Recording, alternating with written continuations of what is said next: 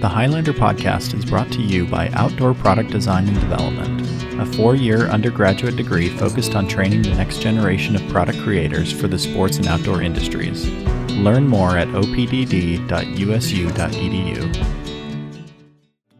The Highlander podcast is sponsored by the Outdoor Recreation Archive, a collaboration between OPDD and USU Special Collections to preserve the history and print materials of the people, products, and brands of the outdoor industry. Follow the archive at Outdoor Rec Archive on Instagram. The Highlander podcast is sponsored by the Utah Outdoor Association, a business association focused on elevating Utah's outdoor industry through educational programming and events. Their membership consists of Utah's outdoor manufacturers, retailers, outfitters, and guides.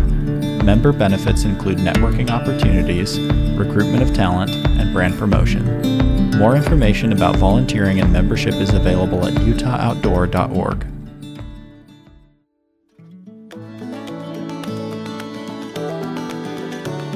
On this episode, we get a trails update from Carly Lanch, trails planner for Cache County. We talk about successes from 2021 and all the exciting things in store for trails in 2022 in Cache County.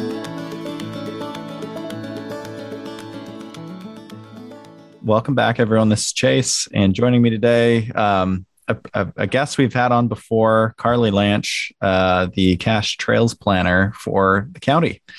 Welcome back. Thanks, Chase. It's good to be back. Yeah, you well, you reached out to me and said we need to do a trail update, and I said yeah. absolutely. We, you know, there's been a lot happening this last year. I, I can't believe that it was like a year ago. I don't remember what month we did our first interview, but um, in the year that you've been in this role of trails planner, there's been so much happening, and it and it deserves to be recognized, and it, and it deserves an update. So it's yeah, lot, lots going on, and a lot of things kind of coming uh, to culmination from years past too. Because a lot of these projects take a lot of time to to mature. So it's right. been well, fun to see past momentum kind of come to a head and then some get some steam rolling for other projects. Right. Well, on that note, how is that working in a position where like some of the projects that you're working on are years, you know, that it takes years to develop them. How how is that? How's that been for you? Yeah, it's different for every project. Uh, we just had a ribbon cutting um, earlier this year for the Murray Farm Trailhead, mm-hmm. um, and that was that was in the works for almost 15 years, is what I've been told. Wow. Just from the the inception of the um, you know wanting public access, and then the opportunity for the Murray family to be able to sell their their property to the Forest Service, and through you know the grant that had to be acquired from the Forest Service to be able to purchase the property and then building a trailhead took a while. Um, actually, I think that probably when you got down to it, the construction actually probably took less time than everything leading up to it because wow. that just took a couple months of our our county uh, roads department did that one um, and they built it. So well, yeah, kind of different for every project. yeah, you have to be a patient person in this type of position. I imagine it's probably easy to get impatient with, you know, wanting a project to move forward, or and there's so many stakeholders involved. We talked about that. I feel like in the in the previous episode, like you're having to wrangle so many different people and organizations, entities, and getting everyone on the same page and bought into a project. So um, it's fun to talk about some of these projects that are actually happening or or have happened this last year. But I, I thought it would be helpful to at least mention like we saw each other at the Utah Outdoor Recreation Summit that was here in Logan uh, for the first time ever. Um, and for those who don't know, it's a great conference bringing together the whole um, Utah outdoor industry to talk ah. about issues and bring everyone together. And um, it was it was held here at, at Utah State. Um, what part in that did you play? Like, what does an event like that do for your office and for the work that you're doing? I know you got people out volunteering as a part of that and raised awareness about trails up here, but yeah, how was that event for you? So uh, I guess I'll say this for listeners just so, so they can see how the state really does its um, the best that it can to support recreation because they see so much you know tax revenue benefit quality of life and i mean it's just foundational i think for our state um, but we have the first uh, office of outdoor recreation at our like governor's kind of level. And so through that, they have um, grant programs that have helped make a lot of projects locally come to life. Um, but yeah, last last week at the summit was so great. They had the um, Utah Trails Forum, which is kind of a newer group where they have trail building professionals and nonprofits and land managers just kind of come together from all reaches of the state down in Canyon Country to up here and you know the northern reaches of Utah to kind of cross pollinate uh, best practices and ideas and challenges because a lot of the challenges that we face at in the trail world, um, they're not really unique to us. It can feel like you're, it's unique to, to you if you're, you know, like, uh, for, for instance, our trails program is quite small at this point. So it feels sort of like you're alone and try to face it or work with the forest to face it. But there's a lot of similar issues throughout the state. So that was great to come together and have, there was a bunch of panels um, and breakout kind of sessions for folks to, to talk through some things. Um, and the, the summit was great though. We had an e-bike tour with Magnum Bikes, which is a company based out of Salt Lake. Um, and that was kind of more of like an urban uh, bike through town excursion. And then we had a service project um, on new trails that we're developing in Hyde Park. Um, so it was fun. Well, speaking of that, we should talk um, projects um, and Hyde Park. You mentioned like what's what's we're going to get into like what's happening around the valley, what's happening up the canyon in terms of trails, and Hyde Park is one of those that is currently being worked on. Uh, what does yeah. that project entail? Yeah. So uh, last year, or two years ago, I think uh, it took an act of Congress, but there was kind of an orphaned uh, 80 acre BLM parcel that there wasn't really a, a long term management plan for. And, you know, it's been kind of no man's land. People just go up there and shoot and, you know, have fires and do whatever. And it's just looks like normal public land, but it's kind of surrounded by private property. Anyways, um, Hyde Park City, uh, I've been told years ago, they were like, why can't we, you know, use this canyon? It's a great resource. It's so close to us um, it'd be great to do something and uh, do something with it. Um, and then, anyways, years and years later, it was included in the John D. Dingell Conservation Area Act, and it passed through Congress, and it was conveyed to the city.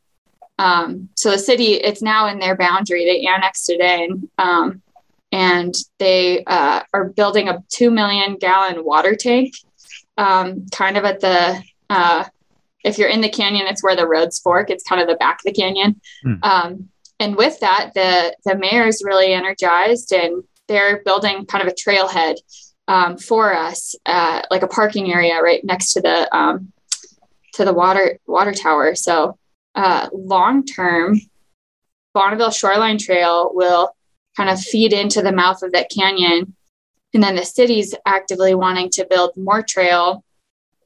Um, so so we we're about to wrap up an entirely volunteer small mile loop um, in the canyon, uh, which is a, just the beginning, I think, of what we might be able to do in that property. But but I guess tying that back to the outdoor rec summit that we had last week, we had um, someone from Flagline Trails out of Flagstaff uh, come up and teach uh, in the canyon about how to flag and get tr- good trail alignments for you know sustainable grade and um, kind of looking at all those building components and so that was fun to have other trail professionals be in the canyon with us and just be like looking at the you know landscape thinking how can we you know maximize the miles of trails and how can we make a great you know experience in this canyon and um, build off of its existing use patterns and all of that. So it's well, that's fun. that's got to be so helpful because like trail is. I mean, there's like a trail certification that that you can take through Utah State, right? uh, what is it called exactly? I'm trying. The Trail Master Steward course. Yes, which is, which is one awesome. that we recommend. I'll put that together. Yeah, it's fabulous. So take it, but I feel like it's like another level to actually be out there with other trail professionals and have them point out different things or you know be there like actually in the environment it's probably a, a whole nother level right yeah yeah it was great that's awesome it was great. funny we the whole class spread out and we all had clinometers that we're looking through to mm. read slope angles and we probably looked like such uh, you know we probably looked funny to people that, that didn't know what we were doing, just laying random flags out, and it was fun. That's awesome. Well, do you do you want to talk Bonneville Shoreline? I, I mean, you there's this is like a, a big one, moonshot. You and I talk moonshots a lot, but yeah, this is one that's like a lo- yeah, this one's like a long this one's like a long term project. But what do you feel like Bonneville's looking like? Is there any any traction there? Anything that we should know about? Yeah. Uh, so um, I think that where you'll see the m- most progress on Bonneville Shoreline Trail in the next probably one two years um, is in North Logan, uh, north of Green Canyon. Excuse me, and um, we'll also see some some development in uh, Hyde Park Canyon at the mouth of the the canyon. There, we got some grants recently through RTP, the Recreation Trails Program, out of the state, and then the Office of Outdoor Recreation. Um, administered some money that the legislature actually appropriated specifically for Bonneville Shoreline Trail this year Mm. They earmarked $5 million for BST exclusively. And so uh, a lot of that money, I think, went down to um, projects on the Wasatch Front where they're really shovel ready and they needed to um, acquire property um, and things like that. So, um, but it was encouraging to see the legislature, you know, well, with active transportation and with trails, we've seen them be quite generous the last few years. Um, so I'm hoping to see more of that. But but anyways, back to Bonneville Shoreline Trail. Um, we're working, yeah, with um, some some uh, developers and property owners to make sure that Shoreline Trail is included.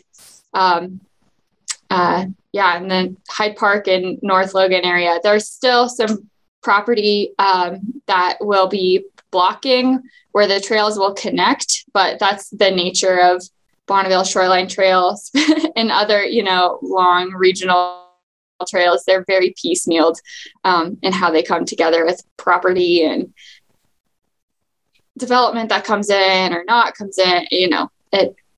They all have different timelines. So right, sure. But that's where we're focusing our efforts. Do you feel like there's traction being made kind of on the like the shoreline area because of development, because people are starting to live up there, so they want a trail up there, or like is that motivating some of this? You feel like, or yeah, I think that the trails. Um, when development comes in, I, I think, you know, there's been market studies that have shown that your property value increases when you have access to close to home recreation opportunities. Mm-hmm um, Bonneville Shoreline Trail. I mean, if you go and knock on most people's doors, I think most people are amenable and, and like that the trail's there. And then others, you know, do not want that in their backyard. Um, so it's kind of a mixed bag. But, you know, when a lot of the um, land sort of changes what it's historically been used for from, you know, grazing or whatever ag agricultural use there might have been to to development and housing. Um, that's typically when you'll see the turnover to, to solidifying the easements for trails. Um, you know, there are trails that exist uh, kind of where we want the Bonneville Shoreline Trail, but they're not legal and protected on through easements and on paper and um, things like that. So, yeah. Well, let's jump back over to the the Wellsville side of things. You talked Murray Farm, so that is open now. Um, yeah. The other the other big, uh, I guess, big issue in that area is Wayne's Loop, and I yeah. feel like that's now that's a trail name that probably more people know the name of that trail now than they did a year ago mm-hmm. or like two years ago. Um, what's what's the saga of, of uh, Wayne's Loop, and what yeah. kind of where's it at right now? Yeah, that one's been a sore spot for everyone this year.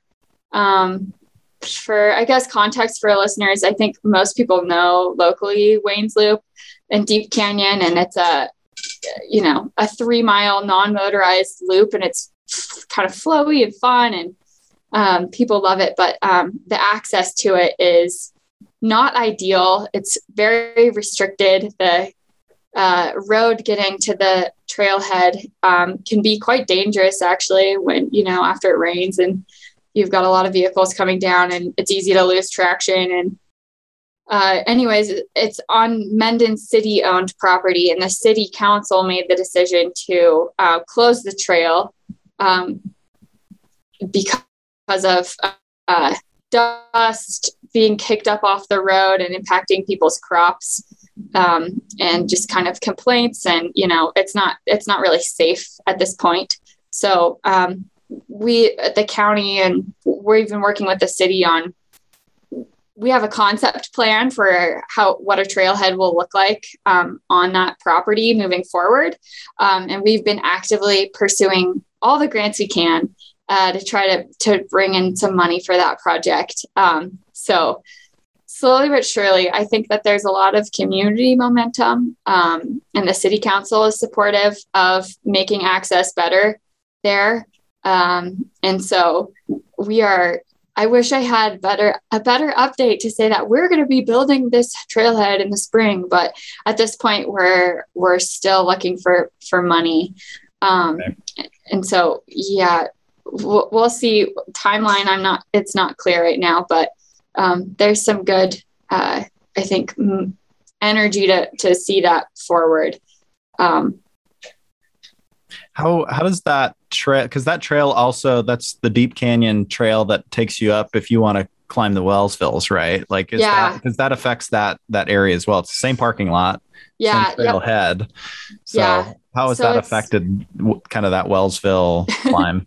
yeah, good question. So it's on city-owned property in unincorporated county that abuts National Forest Service mm. land. So you can still access the forest through it. And it's actually interesting that all of that land was actually deeded from the Forest Service. Um, oh, I can't remember the date offhand, but to the city um, mm. f- for um, for the city to steward it and protect the water.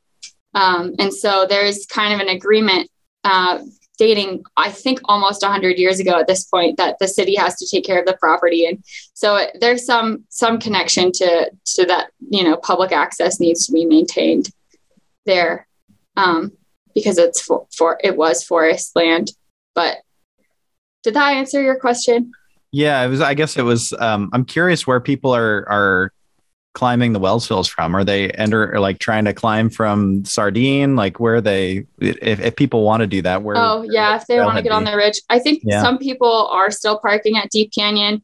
Um, I, the trail itself is closed, mm. um, to my more recent knowledge, but yeah, the the city wanted to just dissuade folks from uh, getting up there because the access is so so touchy and um, but you yeah you could get up there through deep, but I think most people are going down to Murray Farm because okay. um, you can go up either narrow or wide canyons and hook up onto the up into Rattlesnake and onto the ridge line. Oh, gotcha. Too. Okay. So yeah, that, and then that's, Rattlesnake that's too down in Sardine. Yeah, so that's good timing for Murray Farm to open, right? Well, yeah, well, everything with Wayne's gets kind of yeah. hopefully figured out. So there's a good alternative uh-huh. at least for now.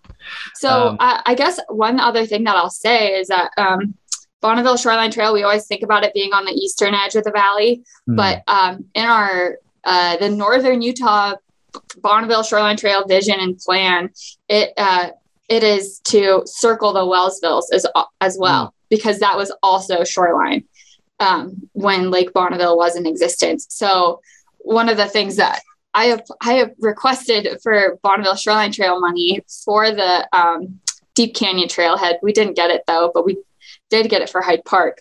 Um, but we were trying to make the argument that if if we have good access points on the north, more northern end of the Wellsvilles on the Cache Valley side, and the southern end, that, that that would be a good incentive for us to really start trying to work with property owners to get shoreline trail to connect the two, which is again a long longer term vision. Yeah. Um, yeah. Oh, that's awesome. Are, That'd be incredible. Willing, but how do you balance like short-term projects and long-term projects because like you need those short-term ones so that you can like feel that win right and like yeah. feel good about like cutting that ribbon but you also have to have these longer term ones to like really move things forward and and they make big impact right not that the yeah. smaller projects aren't big impact but like how do you balance like the amount of big projects you're working on versus smaller term you know shorter yeah, term projects good question um I think a lot of the short term stuff is what people see and what people, you know, get excited about. And so when you have a little bit of that energy, like with our Hyde Park Loop Trail, that's really motivating and fun. Um, but even when, I mean, you have to do a bunch before you can dig a trail legally. And uh, I guess you can find, or I find satisfaction in doing some of that fun volunteer stuff, like going to bag invasive species off a, off a trail mm. and doing occasional volunteer stuff to just kind of bring you into the present of like, this is what's happening on the trails right now um, even when you know you're thinking and working behind a computer most of the time to work towards a longer term vision uh, i think that that helps me stay motivated. Right. Yeah. No that's but, awesome well, I, I want to ask about feasibility studies. You mentioned that there's a lot of movement there. Before we talk about one of the the biggest successes that's happened recently, um, so yeah, what what do you have in terms of like feasibility studies? That's not something that's like on my radar, but it's probably a big part of your world, right? You're always yeah. doing some type of study. Uh huh. Yeah. Thanks for asking. We've we have two studies. Well, one just wrapped up. We're looking at um, uh, doing a shared use path, so like an asphalt trail um, to connect between Paradise or Hiram to Paradise mm. um, in the SR 165 corridor. And then we were looking at how to get a shared use path between Smithfield and Richmond. So, way on the north end of Cache Valley. So, yeah, we're kind of looking at that north end and that south end, how we can make connections between the communities. Um, and uh, we, yeah, we just finished that study earlier this year. We had great consultant teams working on that. Um, and it, I was intimidated by the price tag that they said the, the, that those trails might cost. Um, but it was good uh, for us to, we have to do those sort of studies so that we can rule out, you know, where we should be putting time and energy and work and investment and targeting grants um, to make make things come to life. But the um, I was really excited by the um, the Smithfield to Richmond section. Uh, it, it would have to be grade separated um, from the travel lanes for all the cars, um, just for their safety mm-hmm. protocol, um, which ups the price tag quite a bit. Um, but it seems like there's been positive movement for where, where some of those dollars for active transportation are coming from that we could use to build that. Um, so, anyways, I'm excited about that. And then the, the another study that we're working on, um, it's called a first and last mile study, uh, which is planner, urban planner sort of jargon for uh, looking at transit um, and figuring out what that first mile that you do to get to the transit stop and that last mile, what you do to get back home or to your destination from the transit route, um, what that looks like. So we're looking at, uh, we did a transit propensity and accessibility analysis to look at um, where there's likely a demand for ridership um, and where there are gaps in sidewalk networks and stuff like that. So we're trying to basically help coach the cities that are in CVTD, um, in CVTD's service area so that we can encourage them to start filling in sidewalk gaps mm-hmm. um, within proximity to transit stops and trying to kind of beautify some of the existing transit stops and make them more accessible for folks that have, you know use mobility devices to get around and mm. and things like that and where we can have more bike storage too, so people can ride to to hop on transit, and where we can locate those throughout the service area. So that's been a fun partnership with CVTD that we've been working on. Um, but that's it for studies right now. that's awesome. I I know that there's I mean densification has like been a big point of conversation and contention for some um, especially in Logan, right? And like downtown. Um, I was I was in a an email thread with like my neighborhood council and and there's conversations about some uh, some you know potential apartments coming in and denser denser housing and there's back and forth and a lot of feelings being shared. But um, I'm curious like how much you get involved in that when there's a proposal for like a new large development in town. Um, are you there as well to to say no, this is great. Like we want people to be in more in a, like a walkable distance, but we want to make sure that the developer also puts in some of these other essential pieces like Yeah. like storage and you know contributes that way because it's not enough to just like densify like there's all this infrastructure that has to come with Mhm. it Yeah. how much are you involved in that I'm really not too too involved. That's more so the boots on the ground with those discussions with developers and the public and the planning commissions really falls to the city planning staff. Mhm. Um, so they'll be the folks that typically know what the city's requirements are for bike parking or sidewalks and and checking to make that sure that those development reviews when they come through before you can you know move forward with them that they have all of those elements. So uh, yeah, with the our our county's program is sort of unique because we work to help encourage good good uh, development. You know, if something's coming in where we could have shoreline trail we want to have our eye on that to help the city know that they you know what they what tools they might have um, to make sure that those easements are in place Mhm. um, so it's it kind of depends on the project but usually i'm kind of a, a step or two removed from from that but Right, right. No, that's great. Well, that brings me to the underpass, which I feel like is Yeah. a huge, huge project, a long time coming, I imagine. Um, involves some very big entities, um, including UDOT. But um, the underpass under Highway 89, Main Street, Mhm. um, is really interesting and really exciting to see that that's like actually going to move forward. So, yeah do you mind sharing yeah. like setting the stage for that because it's part of like a much bigger project but Uh-huh. Yeah. Logan City deserves lots of kudos on that one. Um, there's their uh, one of their engineers on staff put that proposal together for UDOT and uh, anyways, it it was on the no, it was the number one recommended project throughout all of the state for this active transportation money. wow So it ranked really, really well. Um, and I think that people have been, you know, dreaming up and nudging for that project for years. So it's kind of just a culmination of all of that. Um, but yeah, that'll be where at 600 South, where the Logan River crosses Main Street. Um, and there's some good renderings of it uh, on online um, that that you can that you can look at. But that'll be awesome, and it'll connect seamlessly uh, into the rest of the Logan River Trail that's already um, installed down by Rendezvous Park and out to Trapper Park, and eventually on, you know, we'll go north from there. Um, so it's really exciting. It's just a key linkage in the the system. So it seems like so much of your life is just like finding these like linkages and connections and like when that's got to be so satisfying like when you make that connection because you've got existing trail on the west Mhm. side an existing trail on the east side but they're not connected and that moment that you connect them like that's where i don't know you I, i'm excited to see that flow of people from like west to east like Oh, yeah. because i feel like a lot of people dynamic yeah of that whole area, the way Totally. that people move.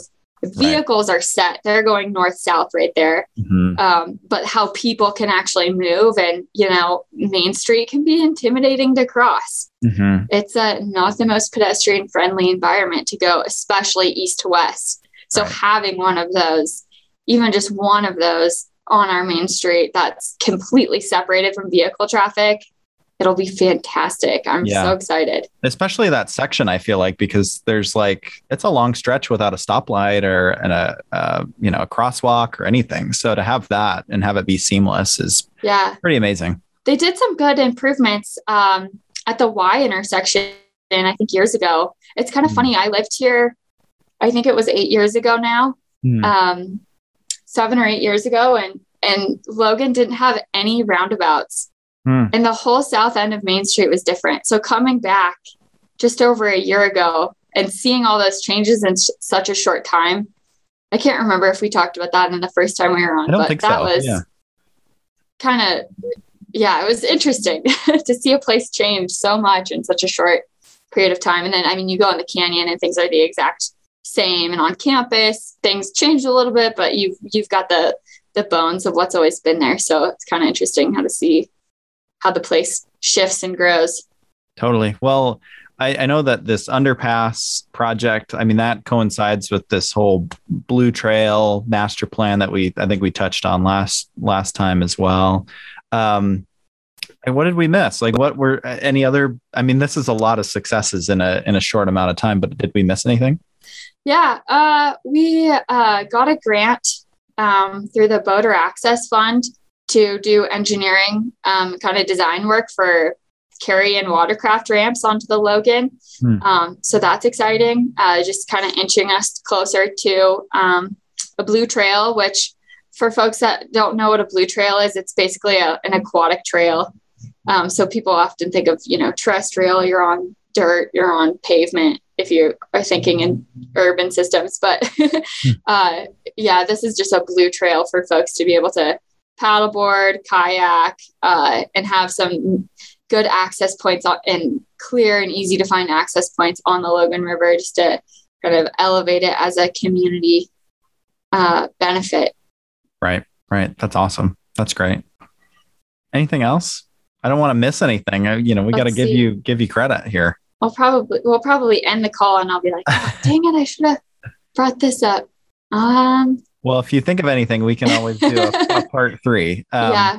But I guess three a mess i guess at this point um, how can people get involved in the in the work that you do? I know like even today you're are, is it today you're working on hyde park with a with volunteers? Yeah we've got a, a dig night.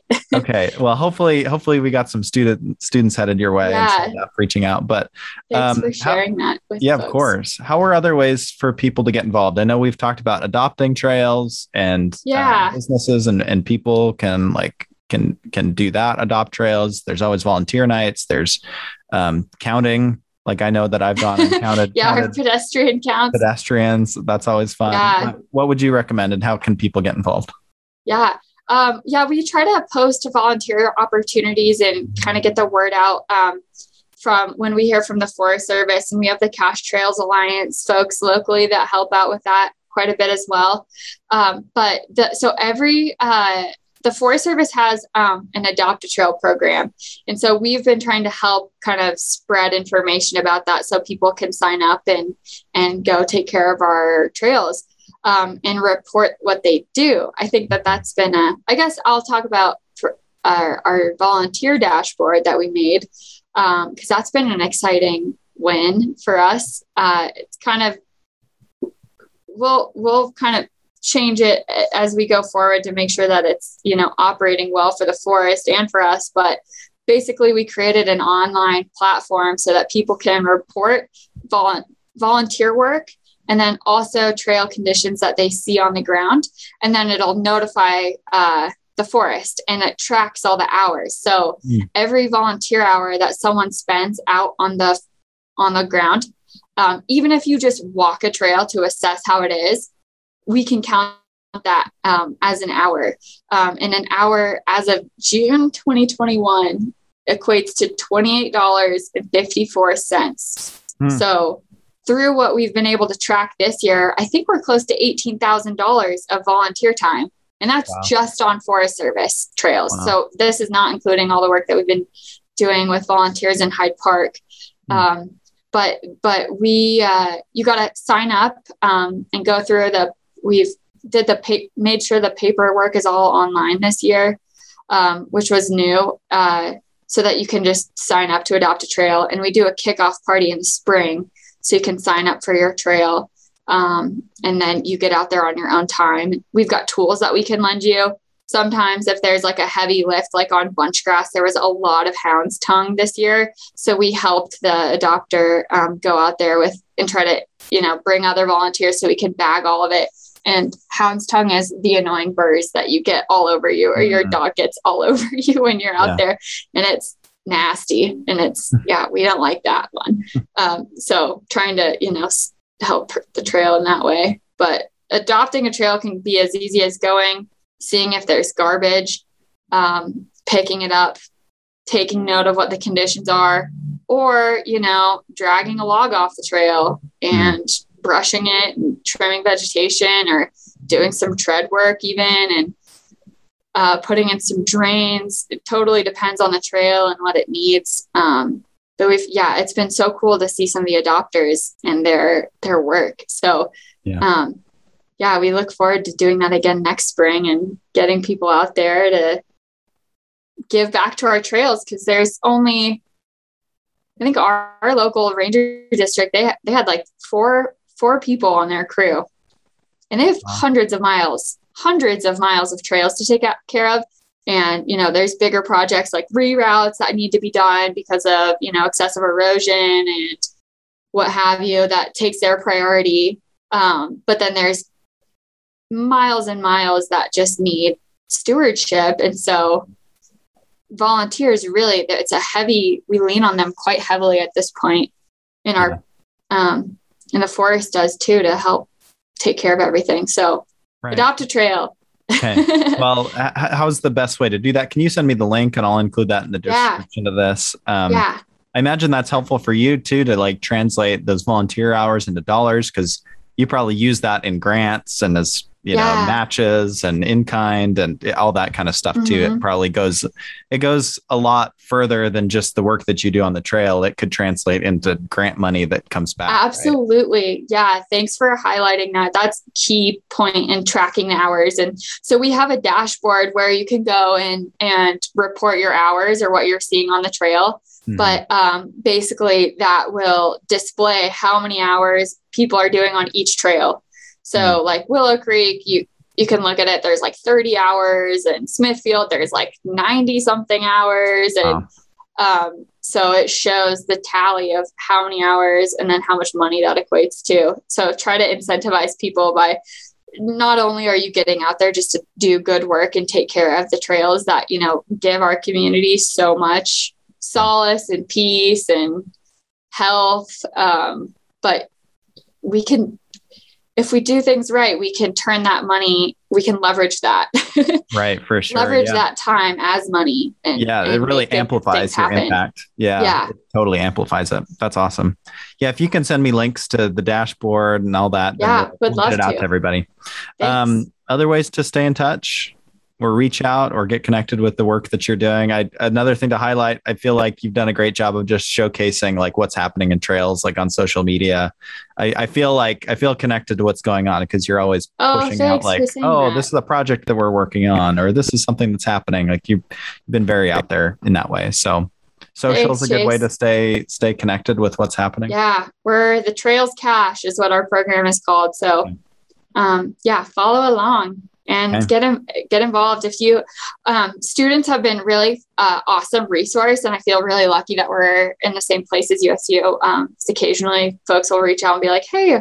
I have X amount of hours to put into a project, mm. or like, can we, is there a tie into a, you know, a capstone and things like that? And um, love working with students. There's so much work that can be done. Uh, yeah we had students actually create like the framework for our dashboard, the volunteer reporting system that I was talking about, mm-hmm. as an mm-hmm. actual potential native like phone app. And oh, so cool. they built that out for us, and we're trying to weigh, you know, pros and cons of how much it'll cost to maintain it, or if we want to keep doing the system that we have. Um, but anyways, that was huge for us to just even be able to see it and explore that option, and that was because of student work. So that's awesome. Well, we'll try to keep getting students involved on our side for sure. Awesome. Thanks. Yeah, of course. Well, thank you for all you do. Thanks for coming on to do another update. Thanks, Thanks for reaching for out to suggest it. So, um, hopefully, well, I'm sure that we'll do another one as as more of these projects um, get going or get completed. Yeah. So, reach out anytime you've got um, anything that you want to share, and let's do cool. another one. Sounds good. Thanks, Chase. Yeah, of course. Thanks, Carly. Thanks for listening to the Highlander podcast. For more conversations with outdoor leaders, subscribe wherever you listen to podcasts, watch episodes on the Outdoor Product Design and Development YouTube channel, or on opdd.usu.edu slash podcast. Follow along on Instagram at USU Outdoor Product and let us know how you're enjoying the show.